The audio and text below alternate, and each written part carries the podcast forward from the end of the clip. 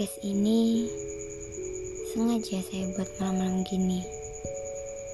Gak tahu kenapa saya suka suasana malam hari.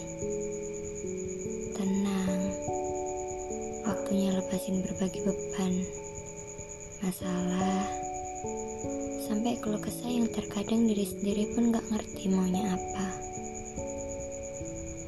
Oh iya, kenalin, saya perempuan biasa dengan mimpi sederhana yang ingin berbagi sedikit cerita, pengalaman, atau hal-hal abstrak yang sengaja terjadi atau terjadi gitu aja tanpa pernah saya rencanain.